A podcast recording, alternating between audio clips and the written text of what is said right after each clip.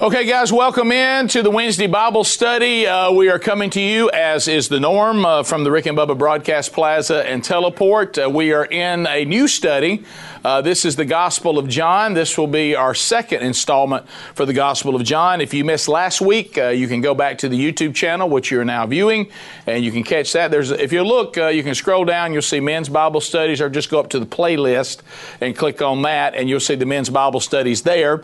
And you can go back and pick up any that you've missed. Uh, so if you missed last week, uh, no problem. You can stay caught up with us. if you missed the last study, which was the pursuit of holiness, you can go back on the YouTube channel. You can go to the podcast channel. But if you if you ever want to go back to anything that we've studied, and I've, I've got some emails this week, people saying, can you suggest some other studies that we can go back and catch that we may have missed? Uh, you can find all those at burgessministries.com. And then if you'll just click on the listen button right there, uh, you'll see uh, the last uh, at least three of the four years that we've been in here. Uh, so, uh, so we always try to make that available to you. if you'd like for those alerts to come up, just start following on the Rick and Bubba podcast channel. It's free. Subscribe there and you get an alert uh, when the new Bible study is there. Same thing on our YouTube channel. Just subscribe. Again, that's free, uh, and it will be there for you. So uh, we're gonna uh, so we're gonna open in a word of prayer, make a, maybe one quick announcement, and then we're going to jump into the Gospel of John, our second installment today. Lord, thank you for this time together. I pray, Lord, that your presence as, as we have sensed in here so many times, Lord, that your presence join us. Uh, I pray, Lord, that you deal with each of us as individuals uh, on the things that, that we need to, uh, to be refined on. I know that every time this Bible study is presented, there's certainly people that are trying to work out and figure out uh, if they've ever been redeemed by you to try to understand. This is the beauty of going through the Gospel of John, to understand who you are. Maybe it's time to revisit that and ask the, the, the difficult question uh, Can I see evidence of you in my life, as we've talked about so many times, Lord, if we don't see evidence of you in our life, it is not because of the lack of your ability to be in our life. It, it may be that we just don't know you. We don't have that relationship with you. I pray that you'll continue to draw us to you today, ask us the tough questions, those kind of questions that may be difficult, questions that may hurt, they may sting, but they just might save our life. In the name of Jesus, we pray. Amen. Uh, for the folks here uh, that are members of Shades Mountain Baptist Church, and of course, any of you are always welcome to visit us. Our next man church is coming up uh, in October. It'll be October the 27th. Uh, Ke- Ke- uh, Kevin Ham will be visiting with us from over at Gardendale First Baptist, uh, and you will enjoy, if you've never heard him preach, he is fiery, and he'll be coming and spending some time with us, and he'll definitely give us a challenge. And then we'll plug in to our next round of Bible studies. This Bible study will remain in the Gospel of John, and we're just going to stay in the Gospel of John until we have completed that. Also, for those of you that enjoyed the last devotion that we did, How to Be a Man, the pursuit of Christ centered masculinity, don't forget that we have How to Be a Man. The second installment is available now, uh, where the first one took on eight characteristics found in the person of Jesus and the teachings of Jesus that should be applied to any man who desires to be a man of God. This one takes eight men of the Bible and again goes five days on each man uh, for a 40 day devotional, uh, and it is available now by going to rickandbubba.com and just clicking on the store, and you can get that if you don't already have it. And it's always something nice to go along with what we're studying. All right, so if you have your Bible or something with your Bible on it, uh, we're going to now go into the Gospel of John again. Uh, we're going to start in verse 19 today. And we're going to talk uh, uh, about the person, John the Baptist. Now, again, uh, we, we talked about the different roles of the, of the Gospels last week. If you missed that, go back. Hopefully, you made some notes. I would strongly encourage you to bring something to these Bible studies to take notes. If you can't do that because of work or your hectic schedule, go back to the recordings uh, because writing these things down, I can speak to in my own life, really, really make a difference. So, we know that, uh, that John has established who Jesus Jesus is. He's establishing that Jesus is God. He's made that very clear that Jesus has always existed. He made that very clear. And now he's going to document for us. Now, uh, all four of the Gospels document, uh, you know, John the Baptist in different ways, shapes, or form. Uh, we'll, we'll talk about that a little bit today. But here's what John has to say about it, uh, starting in, uh, in John 1, verse 19. And this is the testimony of John when the Jews sent priests and Levites from Jerusalem to ask him, real important question here, who are you? He confessed and did not deny, but he confessed, I am not the Christ. And they asked him, What then? Are you Elijah? He said, I am not. Are you a prophet? And he answered, No. So they said to him, Who are you? We need to give an answer to those who sent us. What do you say about yourself? And he said, I am the voice of one crying in the wilderness, make straight the way of the Lord, as the prophet Isaiah said. 24. Now they had sent, they had been sent from the Pharisees, and they asked him, Then why are you baptizing if you are neither the, neither the Christ, nor Elijah, nor the prophet? John answered them, I baptize with water, but among you stands one you do not know. Even he who comes after me, the strap of those sandals I am not worthy to untie.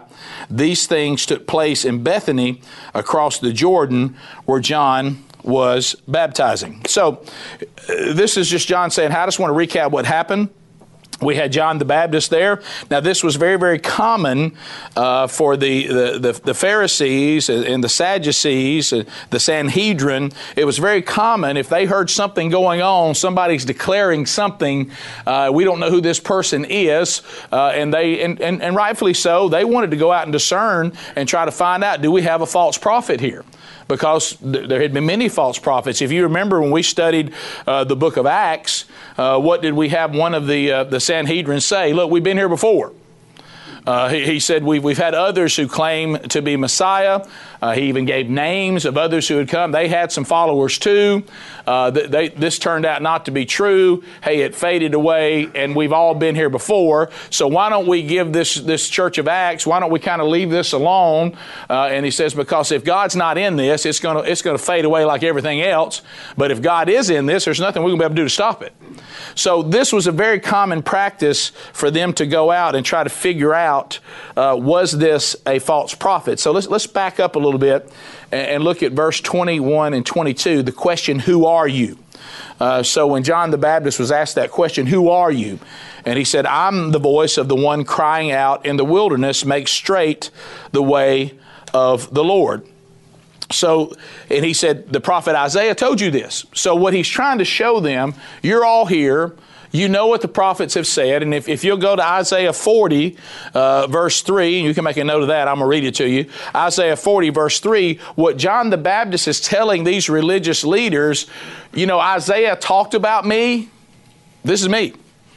I'm here. I'm the one. And, and here's what Isaiah said. He said, A voice cries in the wilderness, prepare the way of the Lord, make straight in the desert a highway for our God. Now we know that John met the criteria of all this. He lived in the wilderness. We know that he, he wore the camel's hair. Uh, the other gospels give us more detailed on what he looked like and that he ate locusts.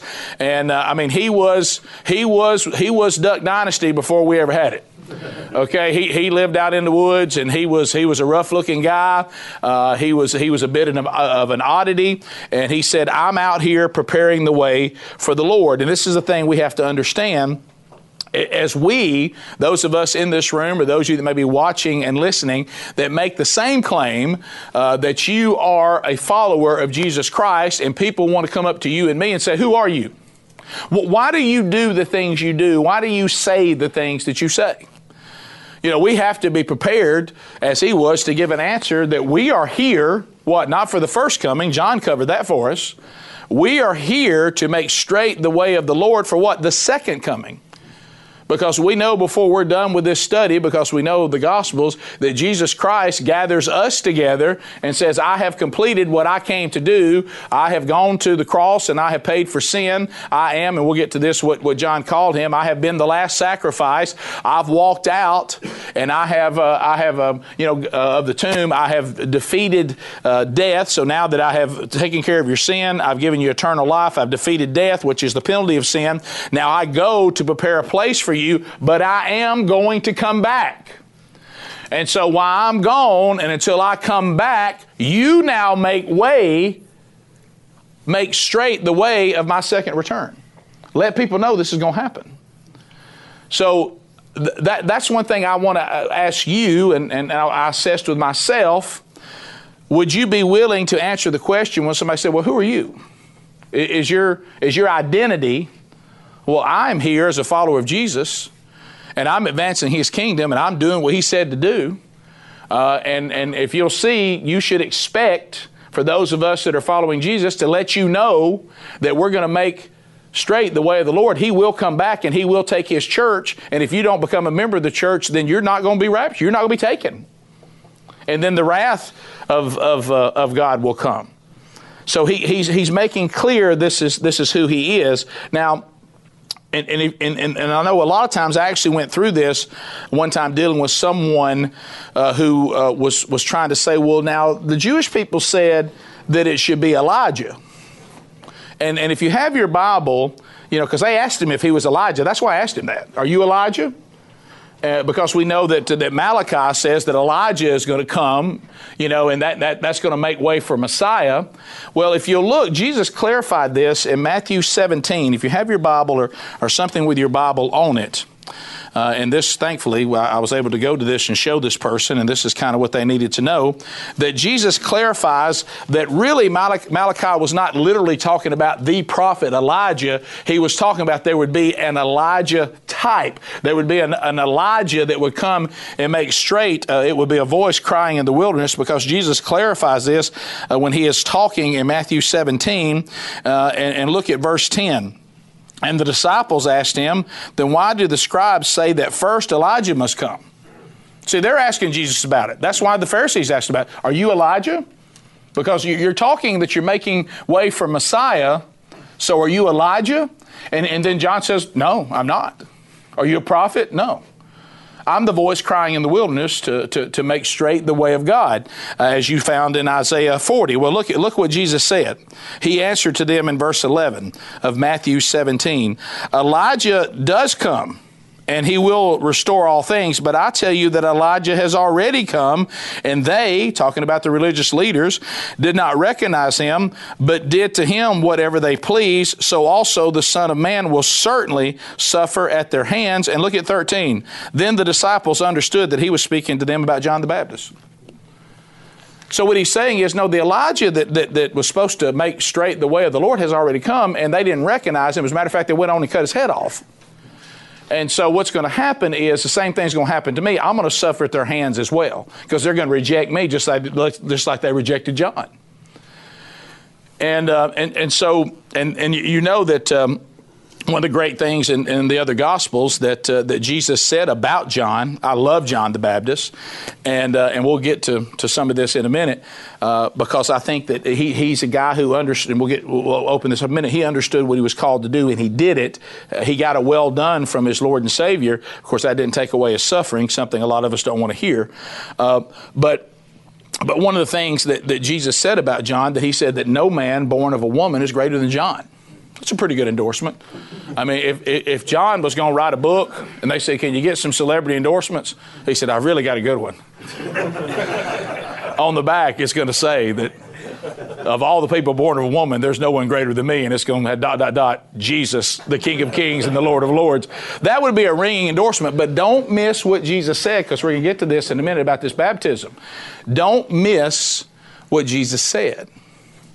But even the smallest in the kingdom of God will be greater than John. So, what he's saying is, John had some limitations that, that my church isn't going to have. You know, right now we're sitting here and we're talking into this camera, and just at little old Rick and Bubba in Birmingham, Alabama, we are able to just with technology send this message out. And by the time we're done with next week, if you count the podcast and you count uh, you count the, the views that this is going to get, uh, we'll be get, sitting around five six thousand people that will watch this Bible study every week. And I never I never left Birmingham. See, he said, coming's going to be a time my church is going to be able to advance my kingdom without limitation. John had limitations. Even Jesus in his earthly ministry had limitations that he, he said, but when Pentecost comes, when I hand out the Holy Spirit, it's going to be a game changer.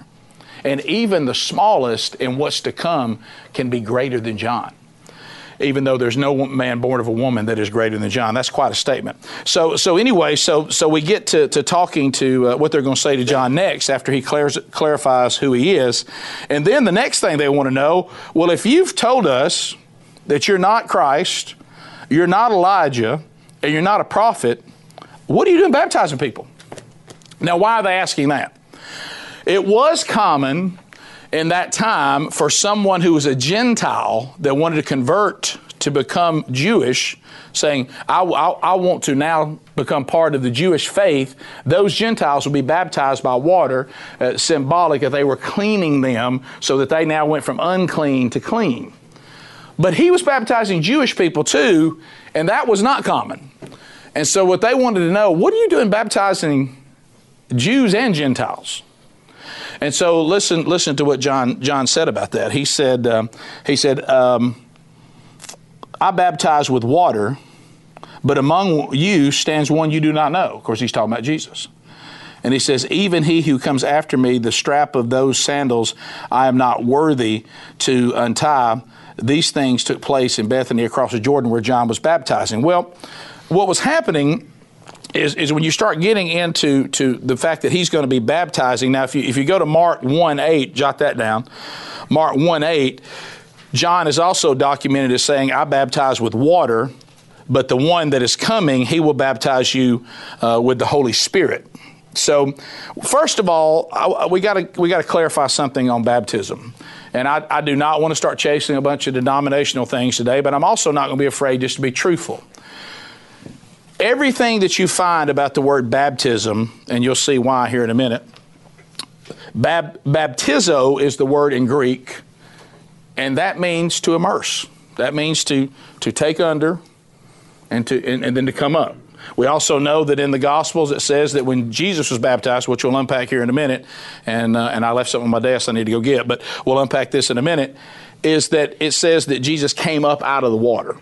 Okay? If you look at the Hebrew word, uh, that we use English for baptism, mikvah, I think I'm saying that right, or mikvah, M I K V E H, it also means immersion. So I, I did some studying on this. I don't know where anybody ever came up with not immersing people for baptism. One time I thought it might be a water shortage or didn't have enough water somewhere.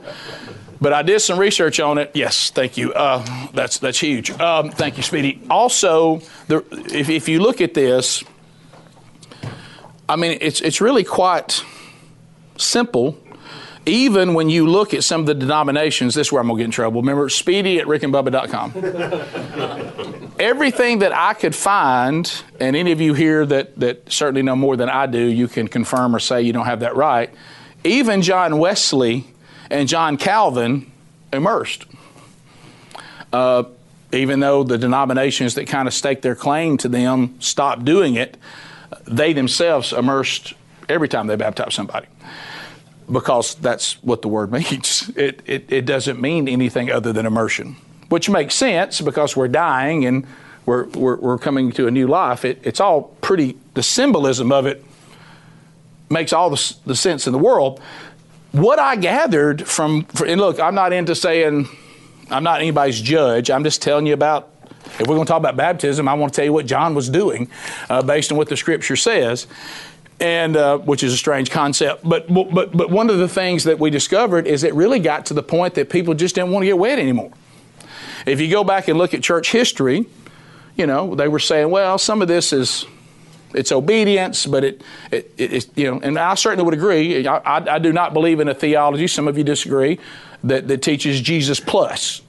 I, I can't find that anywhere in the Scripture that it's Jesus plus anything. Should we all be baptized? Absolutely. You know why? Because we're told to, and Jesus gives us the example, which we're going to unpack. He himself was baptized to show us that this is what he expects us to do. And it also explains in, Matthew when he says, anybody who does not, you know, acknowledge me before men, I will not acknowledge before the Father. Anybody who denies me before man, I will deny before the Father. Once again, this is our public announcement of what's happened in our life.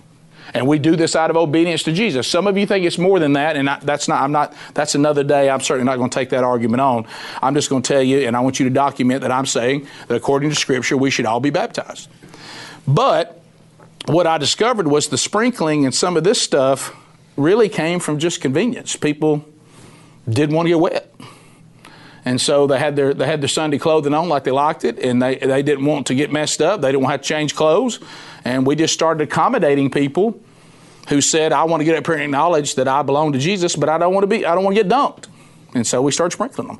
Most of what I found in church history points to that than anybody ever disagreeing on what baptizo and, and, and mikvah or mikvah means. You know why? It means immersion. And everything in Scripture says that when Jesus said, here's how you do it, that he was immersed. So that's all I'm going to say on that. And also, you won't find anything in Scripture about baby baptisms. You certainly can dedicate your child to the Lord, and I would highly suggest that. But, but nobody can achieve salvation by throwing water on when they're a little baby. That's something that was added. That, that there's nowhere. That's nowhere in Scripture.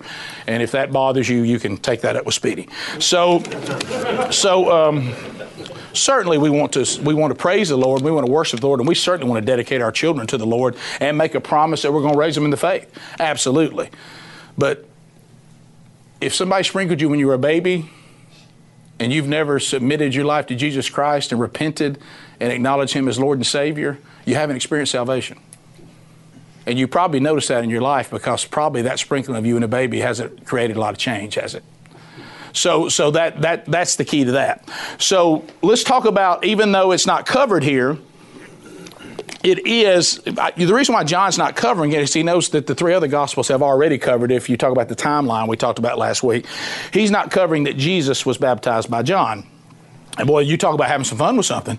Try to get all the commentary on that. So why in the world is Jesus being baptized by John if he's sinless? He certainly doesn't need to experience salvation. Uh, and, and so, and, and John himself uh, looks at him, and that's not in the Gospel of John. That's why I want to tell you about it, because he's going to mention about how he knew that Jesus was Messiah, and that actually took place when he was being baptized by John. John didn't want to baptize him. He said, Hey, I, I got to get out of the water, or hey, you baptize me. And very similar, if you remember this, remember Peter on the washing of the feet? You're not going to wash my feet. And Jesus said, Well, if you don't let me wash your feet, then you're never going to be right with me. And then he said, well, I'll tell you what, then just, then, then just wash my whole, I mean, just dump water all over me then. But what Jesus is, and, and if you look, you'll find different commentaries on why Jesus was, was baptized and, and allowed John to do this, but I'm I'll hit you with some of the things that I think make the most sense. And I talked to some other guys that I trust, and, and we're all on the same page that we think if you hit these high points, you pretty much encompass all the different commentaries. First of all, to identify with us, to identify with sinners. Uh, Jesus voluntarily, cho- uh, voluntarily chose to stand in solidarity with sinners. He identified himself with the people he came to save. The sinless one chose to put himself alongside the sinful ones. Through his act of baptism, he demonstrates his willingness to take on a servant's role and identify himself with his people in their sin in order that he might put their sin away through his death on the cross and resurrection from the dead. So it's showing us his preparation for what he's going to do it was so funny because, you know, I tell you all the different places that I try to go and get commentary, and one of them is my wife. And she goes, Well, it says he did that to fulfill all righteousness. Yeah, I know, baby, but people are going to want to know what we mean by that.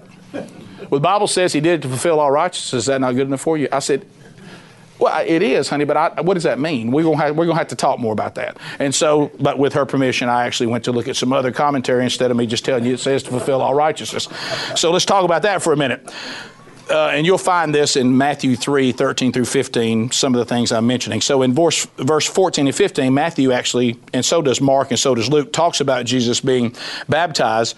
And this exchange between Jesus and John the Baptist clearly clearly states the sinlessness of Jesus. Clearly, just, just looking into Jesus' face, John could see his righteousness of Jesus and he, he saw his own unworthiness. And keep in mind, it says I is an intensive pronoun used only when emphatic, and John is emphatic that he should be baptized by Jesus. I should be baptized by Jesus and not the other way around. And this is important. And I love this. Jesus never disagreed with John on that. He, he never said, hey, man, you're, you're, you're not a bad guy. I talked about, remember I told everybody there's nobody born of a woman better than you. Don't be so hard on yourself. Uh, he, never, he never said, no, no, no, you're, you're wrong about that. Jesus completely agreed that John had no business baptizing him and that he should be baptized by Jesus. But uh, what he was doing, once again, was he was doing what was fitting according to Scripture to fulfill all righteousness. That he, he must become totally obedient to God. Remember, I came here what? To fulfill the will of my Father.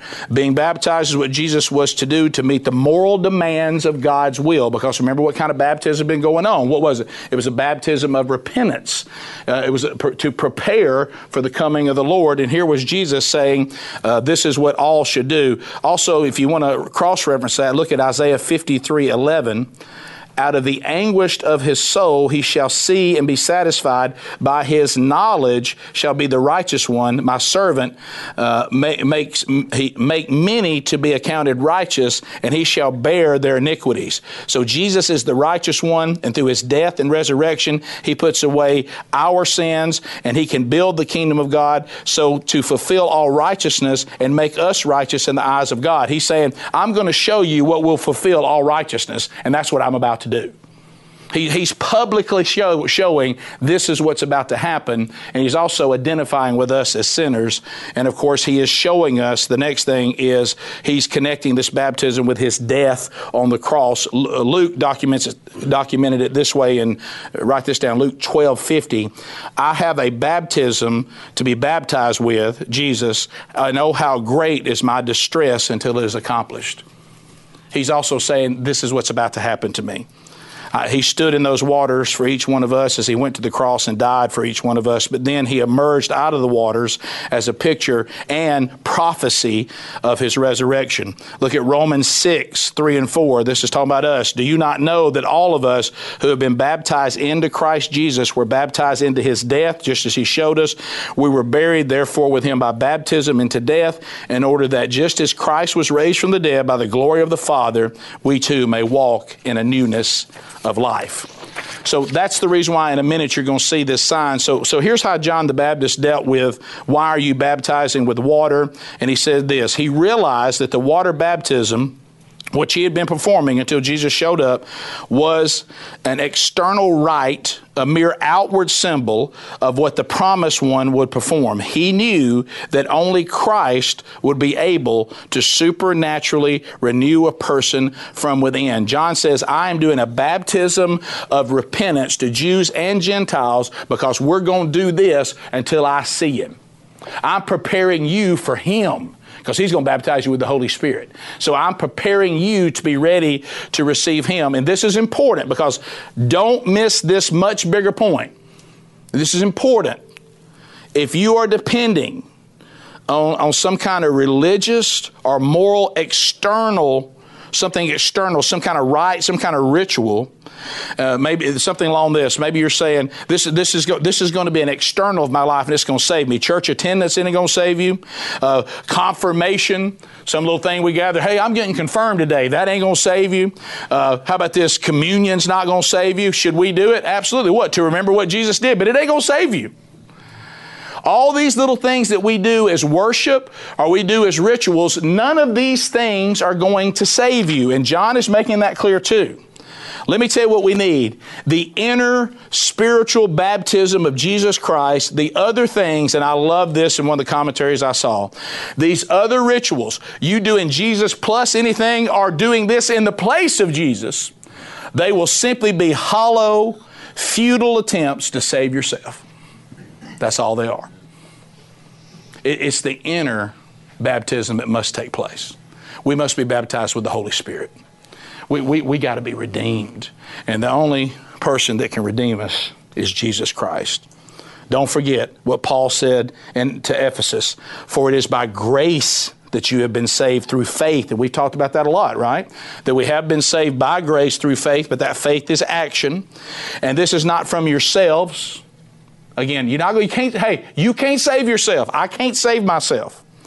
This is a gift of God, not by works, so that no one can boast. For we are His workmanship, created in Christ Jesus for good works. Well, we spend a lot of times on that, a lot of time on that, because some people do not read this part of Ephesians all the way through. He's, he's just saying we're not saved by anything that we do. He does not go on to say that once you're saved, you don't have anything to do. Because listen to this, read the rest of it. Read the rest of it. He says, For we are his workmanship created in Christ Jesus. He gives us the power for good works, which God prepared for, beforehand that we should walk in them. So, are we supposed to have results of our salvation? Absolutely. Do these things earn us salvation? No. We're saved by grace through faith. But our faith is a faith of action, which once again, if you really want to take the kind of grace and the power we've been talking about, if you really want to understand what John 3.16, when we, th- when we get there, says anyone who believes in him, the, the type of belief that leads to salvation is a belief that trusts and obeys. I trust, you change me, and then I obey because I love you. So I love this part when John goes on in verse 26, look what he says in verse 26. I baptize with water, but among you stands one you do not know. By the way, this doesn't go over real big with the religious leaders because now he's saying, I, am nothing to worry about. But there's one, that's, there's one to worry about. And, and he's already among us. I'm waiting for God to show me who he is, but you don't know him. So, this is a question that we have to ask each other Do you know Jesus? I mean, could somebody say to you, Look, Jesus is all around, Jesus has been presented to you, you have some idea who he is, but do you truly know him? And I love his humility and his, his humility in verse 27. Look at John's humility as an example to us. Even he who comes after me, the strap of those sandals, of whose sandal I am not worthy to untie. Well, that's humility right there. He's strong. Think about how strong he is. You know, because what, what, did Jesus say about John the Baptist, which I look? What'd you expect to find? Some reed that blows in the wind? You didn't find that when you ran into John. He was immovable and he was strong, so strong it got his head cut off. But he was humble to realize, I'm not Jesus. And you'll see this in a minute. He really shows humility. And, and, and this, this is the thing, and that's the one thing we got to understand. Look, of all the things that maybe that, uh, that God has allowed us to accomplish, let me tell you, none of us are anything without Jesus. I don't care how great you think you are, how many things you've done, how important the world says you are. You, you shouldn't be doing it to be recognized. John was not, you know what John was here to do, and he'll make this very clear as we continue. I'm here to glorify him. I'm here to prepare the way for him. He's the one, and you'll see the example of this coming up. It is not me. And uh, when he talks about that he was baptizing, this is, I don't know why, I just, this is one of those things where I'm just going to throw you with what I learned studying this. There's really not a lot of relevance, uh, relevance to this. These things took place in Bethany across the Jordan where John was baptizing. This is kind of cool when the Bible just shows you again that it is a historical document. Now, let me tell you where this was going on. And I love those little tidbits when they drop stuff like that. But I do want you to know this. This was actually an area, it's not the Bethany where Lazarus and his sisters were from. Uh, the, the commentary says actually in verse 28, where they're talking about is on the east side of the Jordan River, just north of the Dead Sea. So it's actually called uh, Bethabara. Uh, but uh, you know how the, the, biblical places change their names from time to time. When the Bible says Bethany, don't picture this is the one where Lazarus lived. It was actually a different place. So John is fulfilling prophecy, and he's baptizing for repentance. His ministry was strong, but it was a strong demand for repentance.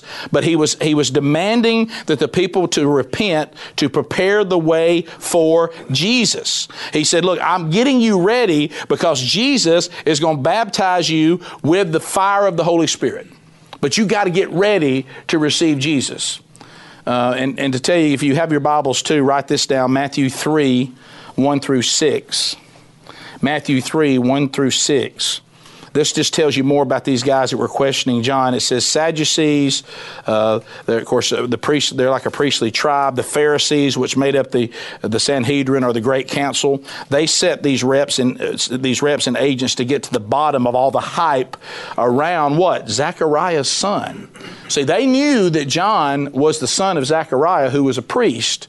So they're saying, now he's out there making some claims now. We got to go find out what he's all about because you know what they did not like? They didn't like false prophets, but you know what else they didn't like? They didn't like anything that was new and unusual. Well, what's, what's going on out here? Isn't this Zachariah's boy? He, he's one of us, right? He's, he's, he's a priest. So what, what's his son doing? He's been out in the wilderness. He hadn't been coming. He's coming. He's out there shouting a lot of stuff. He's baptizing Jews and Gentiles. And you know what? Just as God has always done, God chose a man. This needs to be good news for some of you in here. Some of you may be watching and listening. God chose a man who did not fit the norm. He chose somebody a little bit different, a little bit on the edge, a little bit not not the guy you would have expected. Just the way he came was not expected. So now we get to the big moment, starting in verse 29. You ready for this? This is big. Now don't forget when we get to verse we get to 29, John one thing you got to know about John the Baptist is that John was a devout Jew. So he knew how to pri- uh, precisely introduce Jesus of Nazareth. He knew how to do it. Because you know why? John is going to point correctly, if you have your Bible, he's going to cor- uh, point correctly to the Passover lamb.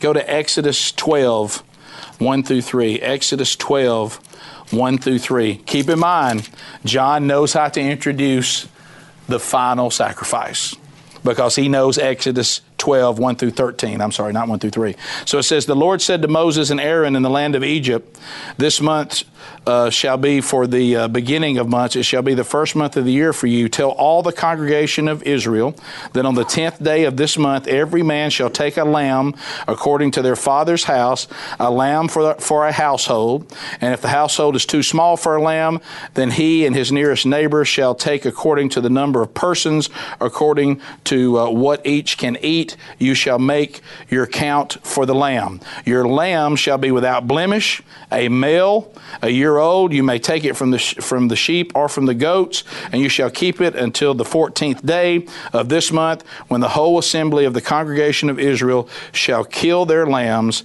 at twilight.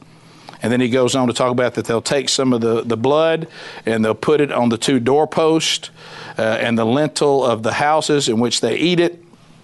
They shall eat the flesh that night, roasted on a fire with unleavened bread and bitter herbs. They shall eat it. Do not any, eat any of it raw or boiled in water, but roasted, its head with its legs and inner parts. And you shall let none of it remain until the morning. Anything that remains until the morning you shall burn. In this manner you shall eat it with your belt fastened, your sandals on your feet, and your staff in your hand, and you shall eat it in haste. It is the Lord's Passover, for I will pass through the land of Egypt that night, and I will strike all the firstborn in the land of Egypt, both man and beast, and on all the gods of Egypt I will execute judgment. I am the Lord, and this is big. Look at 13. The blood shall be a sign for you on the houses where you are, and when I see the blood, I will pass over you, and no plague will befall you to destroy you when I strike the land of Egypt. So here is a good Jewish man knowing the prophecy, knowing what had to be sacrificed. Because keep in mind, there's grace in the Old Testament. You know, you do these sacrifices the way God said to do them, and He would show you grace. But what John is about to say, this is what I've been preparing. I'm letting you know that once and for all, the final sacrifice has arrived. And you think about all the things that you read. I talked to a Jewish man one day in here that became a follower of Jesus, and he said, I wasn't allowed to read the New Testament. I became a follower of Jesus from the Old Testament because I realized that everything I kept hearing about Jesus met the criteria for us to sacrifice the lambs. Everything he did, even on the day of the crucifixion, happened at the same timeline as the lambs were being sacrificed at the temple. And you know, you think about even on the on the crucifixion when Jesus is on the cross. And, uh, and I remember the first time I heard this in church, I, it really blew me away. And I didn't, and I'd been to Israel, so I didn't understand it. But you notice that when, when, when Jesus says, "I thirst," on the cross when he's ready to, to get his, his, his palate moistened so he can say it is finished tetelestai, they actually use a hyssop branch to take the sponge up to him. And a hyssop branch makes no sense if you're trying to, to get something lifted up to a higher place because it's a bush. I mean, I would get like a cane pole or something and say, hey, this will help us. A hyssop branch. Well, well, guess what the Jewish people were told to use to wipe the blood on, the, on their doorpost? A hyssop branch.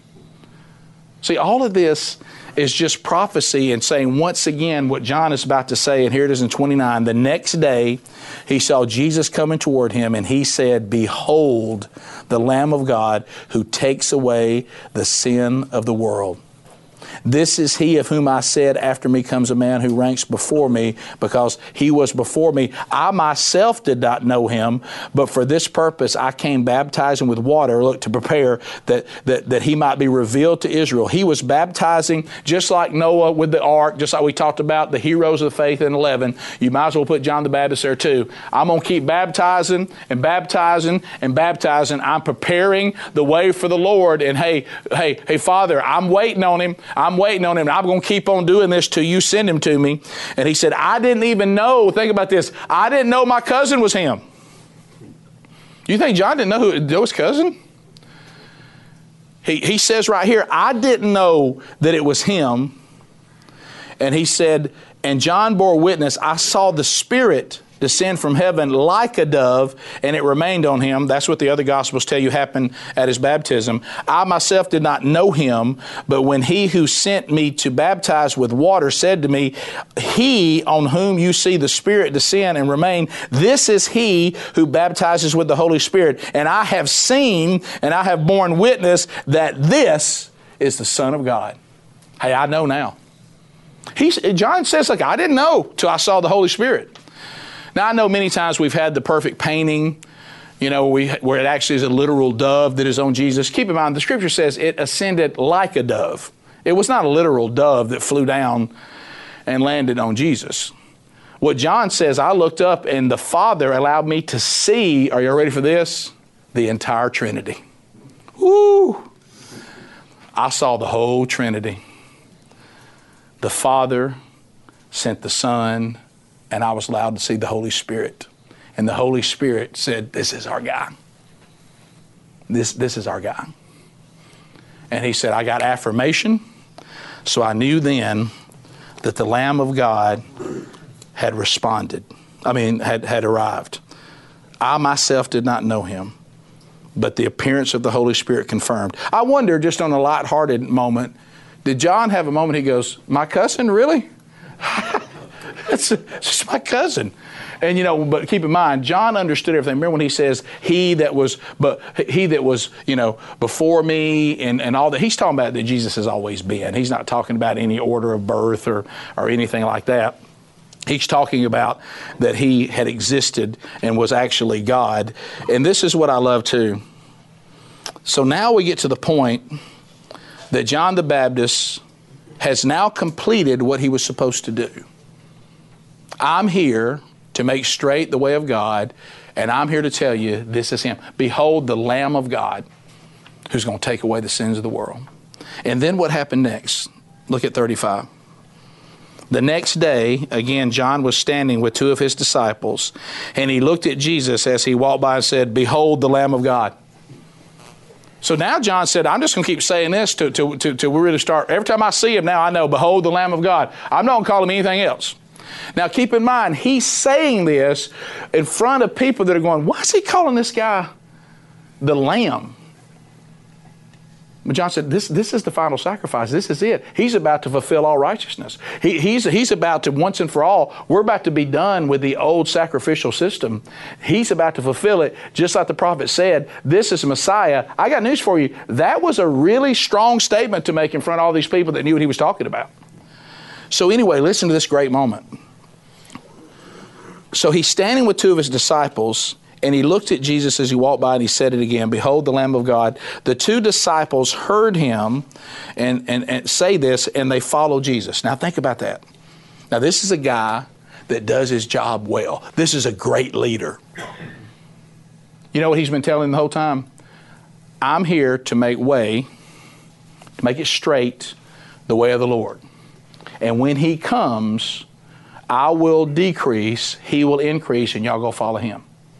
So the minute that John says in front of two of his disciples, there goes the Lamb of God, what does it say they did? And they followed him. You know what else this is? And my brother has a statement, and I know that some of you are kind of gripping your chairs at this moment. but Greg said, let me tell you what you love about John the Baptist. He knew his role, and then he shut his hole. He, hey, know your role and shut your hole. Now, how many people today that you know, how many, how many pastors do we see get in trouble? Because instead of it being about Jesus, it becomes about them. I got to make a name for myself. Look, look at the books I've got. Look, look, look, look at all the things I do. Look at all the TV stations I'm on. And before you know it, it it's not about Jesus, it's about them. Well, tell me, John the Baptist was not about bringing glory to himself. He understood his role and he shut his hole and he said to his followers, Y'all need to go follow him now. Y'all need to go follow him. That's he understood his role and he was not trying to draw people to himself. He was trying to point people to Jesus. I'm going to say that again. And someone like, like and when I get put in these situations, one, one of the things that, that I have to be careful of is arrogance and pride, where I start thinking I'm making a name for myself. No, my whole role is to do what we do and then point people to Jesus, not to have, not to have people point to me. We're not to have people point to us. We have to have people to point to Jesus. John the Baptist claimed nothing for himself. He was not looking for status. He was not. He didn't have any issue with ego. He understood what he was doing. And look at verse 35 now as we move on. I'm sorry, 37 so the two disciples heard him and, and they said, heard him say that, and they followed Jesus. Jesus turned to them, and this is going to be great for us to finish on today. Jesus turned and saw them following him, and he said, What are you seeking? What, what, a, what a question. That, that, that's the question to lay down in front of us today, guys. What, what are you seeking? Why, why are you coming after me? Now, does anybody think that Jesus didn't know? You know, some, some translations say you could almost say that he turned around and said, What do you want? I like seeking better. That's the, the English Standard Version says, What are you seeking? And they said to him, Rabbi, which means teacher, where are you staying? And then he said, Come and, and you will see. Now let's let's think about this. Let's let's land here for a minute to wrap up our day today because this is worth landing on for a minute. Now now, first of all, we know that this is Andrew, Peter's brother, and, and we know the other one is John, likely John himself. John was not trying to bring attention to himself by naming himself, but everyone believes that this was likely John who's writing the gospel and Andrew. And so he asked them, What are you seeking and what do you want? What are you seeking? I mean, this is, this is the crucial question before all of us. What are you seeking? So, if Jesus is saying this to you and he's saying this to me, what are you seeking? So you're sitting there, you're saying, Man, I've been, I've been fired up in these Bible studies. I've been fired up about the Gospel of John. Hey, Jesus, I got, I, I don't, I want to be sure that everything with us is right. And Jesus, I'm calling out. I'm, I'm coming over to you right now. And Jesus turns around and says, For what? What are you seeking? Removal of guilt, redemption, sanctification are you coming after me for wealth? Are you coming after me to solve a problem? You want me to heal you? Think about that. You know, he goes on to say the same thing to the blind man. What do you want me to do? As, as if there was any question. And what did the blind man say? I want to see. I want to see. Why does Jesus ask us questions he knows the answer to? See what you. See what we, he wants to know where we're at. What we call it, guys, a lot of us, gut check. So why are you here? What do you want? And this and, and how about this? Think about this too. The fact that this is the King of Kings and the Lord of Lords. He is the beginning and He is the end. He, he was there to, to speak creation into existence.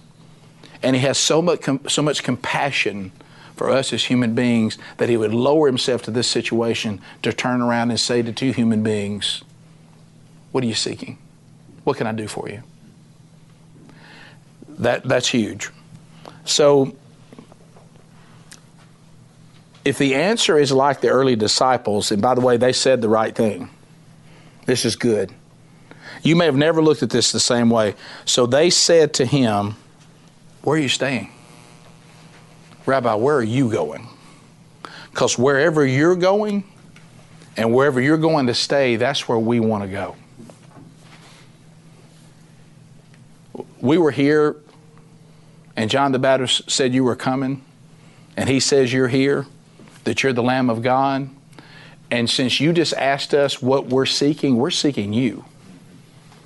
Wherever you're going, we want to go. And see, that, that's the thing that, that, that all these Bible studies have been about, is for us to finally stop doing the bare minimum and seeing if we can just, just get a little, just if I just, just to get enough of Jesus not to go to hell. And I see this a lot, and I used to be this person. First of all, I didn't. I, I, I lived a life of just, like I said, a demonic faith. And then you kind of get to the point where you're like, ah, yeah, I really don't want to go to hell. I mean, you'd have to be an idiot to believe in hell and want to go there. I at least understand people that don't believe it. At least that makes more sense. But to say you believe it and then not be afraid of it is kind of kind of nutty. But that never really works, does it? Remember what I said before? Uh, I tried to learn from. Let me tell you what doesn't really work is parenting. Telling your kids not to do something because something bad's going to happen to them. They just don't believe it's going to. What, what, what normally works is when you say, don't do this because it grieves God's heart. Introduce them to Jesus, introduce them to the great I am. And when you get to where you know Jesus and you really experience Jesus, then grieving his heart, in my opinion, has been much more effective than me trying not to get in trouble. Because I always seem to find some way to think I'm not going to get in trouble. I got news for you. I did a lot, of, a lot of bad things in my life that I got away with from an earthly standpoint. Didn't nobody catch me. I remember thinking that I didn't dishonor my parents as long as they didn't know about it. You see all the justification you start having? So that can't really be the motivation. What the motivation has to be for all of us is I want to experience you, Jesus, in your fullness. Wherever you are, that's where I want to be. I want to be in good standing with you because I love you and I think you're better than sin. I think you're better than the world. I think when I get to know you, wherever you're going, I want to go stay there because when I go there and stay with you, everything I'm confused about makes sense. I got news for you. Of all the things I've ever tried in my life, Jesus is the only thing that makes sense. It's the only thing that makes sense. I want to be where you are. I, I want to be where you are. I will tell you this and I don't know what it was. I even text Sheri about it. I said, I don't, I don't know what happened last night. I don't fully understand it. But, I, but it's starting to come to me now. I kid you not. I was woke up in the middle of the night last night with the Holy Spirit saying over and over again, I don't make people partially righteous, I make them fully righteous. I got up and I was walking around going, Why am I hearing this? And I kept hearing over and over, I don't make you partially righteous, I make you fully righteous. Don't let the adversary come and tell you anything different. I don't go out and partially change people, I fully change people. That woke me up in the middle of the night hearing that over and over again. I remember getting up kind of confused, going, Where am I hearing this? What, did I dream this? And it was in my head. I, I, remember when I finally got up a couple hours later and was getting in the shower, still hearing, I don't make you partially righteous, I make people fully righteous. I am fully righteous. There's no partial experience with me. If it's been partial, then you don't fully know me. Then, then when I say where I'm going, you go where I'm going. And they answered that. And you know what I love about it? Man, if y'all don't love this, I don't know what I can do for you today. they indicated their desire to spend in depth time with Jesus rather than to have a momentary exchange of words on a road hey, Jesus, this ain't good enough. Have you ever had that with somebody you really want to spend time with? Hey, we're standing, it's how awkward it is. We're standing out here on the street. Let's go sit down somewhere. Where are you going? I'll tell you what I'm going to do. I'm going down here. You want to go with me? Yeah, I want to go with you. So we can have some intimate time together. And so they didn't want a momentary exchange. Keep in mind, they're facing the Lamb of God. John's already told them, they're facing God. If you see me, you've seen the Father. And you know what they say? Where are you going? You ask, so you, you want to, you're actually going to ask. See, they probably stood there awkwardly, and then the King of Kings turned and said, What are you seeking? You ever have that happen with somebody you really want to meet? Oh, goodness, they've given me now the permission to say something. Think about somebody you really want to meet, and also they said, Hey, man, what's going on? What can I do for you? Now you go, you've opened the door, and then you, ah, ah, ah, then you, then you get to say all the things you want to say. Well, this is it. So he opens the door, and they say, "Where are you staying?" We don't. Let's not just stand around right here. You're walking somewhere. Where you going? Let's sit down. And so they said, "What?" And this is so so good, y'all. If you don't love Jesus right here, you know what he didn't say? Well, I'm busy, I got a lot going on. I got ten minutes. You know what he says? Come. Come and you will see. Come on, let's go. So you mean to tell me the King of Kings and the Lord of Lords, when, when I say to him, I want to be where you are, he says, okay. Okay. Why do you think that he kept telling us over and over again? We see this throughout Scripture. What does he keep telling us over and over again? If you seek me, you'll find me. You know what that means? Jesus doesn't play hide and seek. If you seek me, good luck. You may or may not find me. So if you haven't found him, or I haven't found him, it's not because he doesn't have a desire for me to find him. You're not seeking him. So, so it's time today to say, We acknowledge you as the Lamb of God. We acknowledge you as the only hope for us. We acknowledge you as redemption. And you know what? We want to know where you're going. We want to know where you are, and I want to be where you are. I don't want to have just a momentarily cultural Christian exchange with you that thinks I've, I've found out enough about you that maybe I won't go to hell. But anything beyond this, Jesus, I mean, it, you know, some people have this attitude with Jesus. Hey, Jesus, good to see you. What are you seeking? Will you please not send me to hell? Would you like to come where I'm going? I really don't want to go where you're going because I got other things I want to do, but please don't let me go to hell. I don't care that much about you. I just want you to do for me. You know, it's the way you, you, you ever get that feeling sometimes. Maybe you've been somebody that's been blessed you know, the biggest problem I find with people that have been blessed that have a lot of wealth, you know why a lot of times it's hard to get them in the church like Jesus talked about? Because everybody's always wanting something from them. They don't care about them, they don't love them, they just want their money. And then they think the church must feel the same way. Now, I'm not saying the church does, but that's what they think. Look, I have sat down with many a wealthy man that doesn't attend church, and they all say the same thing. They just want my money. Now, that's, that's an excuse a lot of times because the church may never have indicated that. But think about how they felt about people when the, the surface relationship was simply, I want you to give me something, but I really got no interest in you. How does that make you feel when you have that experience? You ever, you ever have those people you go, man, every time I'm around them, all they do is want something from me. They don't really care about me, they just want something. But then you feel much different, don't you? I know I do. If somebody opens up themselves to me and I can tell they genuinely care about me, they have anything I got. And you know what Jesus is saying? You seek me, and I know your heart. Come and you will see. I'll give you everything. I don't partially make you partially righteous. I make you fully righteous. So when he's asking you today, what are you seeking? Do you truly, not just say, but you truly live, I want to go where you're going? I want you fully. I don't just believe in you, I submit to you, and I want to belong to you. And I want to experience everything you have for me. And Jesus says, You got that kind of attitude?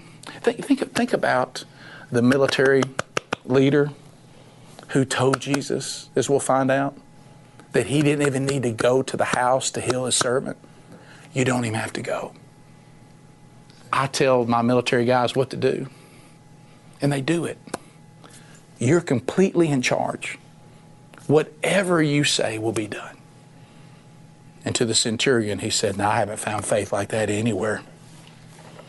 He understood who Jesus was and how powerful Jesus was. And he said, Lord, you can do anything you want to. Thank you for giving me the time of day. I'm not worthy for you to come into my house. But wherever you want to go, I'll go with you. Is that your attitude today for the Lamb of God? Let's pray. Lord, thank you for today. Thank you for this incredible message. Thank you, Lord, for, for, for, for saying to us, and asking us the question what are we seeking? And we say, we, we want to know where you're going. And you don't say, no, nah, I don't have time for that. I got a lot going on. You say, come, come and see. Anyone who desires to know you can know you, Lord. You do not withhold yourself from us. Thank you, Lord, for coming and making us fully righteous. All of us who want to receive you and submit to your authority and repent of our sin, you said, Lord, you have paid the price and that you'll save us. I pray, Lord, if there's anybody right now watching this or listening to this or in this room that hasn't correctly answered the question, What are you seeking? that right now you'll say to Jesus, Lord, I seek you. I, I, believe you are the Lamb of God. I believe you are the final sacrifice. I thank you for going to the cross in my place. I seek forgiveness, Lord. I repent of my sin. I turn a 180 from sin and I turn to you and I want to know where you're going. I'm going to leave sin and go to you. And you said if I confess you as my Lord, that now I belong to you, that you'd save me. He will. I don't know the sincerity of your heart, but He does. If, if today's been the first time that you you said, I will take the sacrifice provided by the Lamb of God, I want to know Jesus, I have repented of my sin, I have confessed Him as Lord, and I will be baptized publicly, and I will show the world that I belong to Jesus. But you need help on what to do next, just, just reach out to me, rick at rickandbubba.com. Any questions, any way I can help you, I'm happy to do so. Lord, thank you for the decisions that certainly have been made today. And I pray that you confirm them, and I pray, Lord, that you be glorified. In the name of Jesus, we pray. Amen. Amen. Thank you, guys. Thank you very much. Hey, this is Rick, and that concludes this week's Bible study. Thank you so much for being with us. If you'd like to go back and hear other Bible studies, or maybe some that you've missed even in this series, you can find them by clicking the media button at burgessministries.com.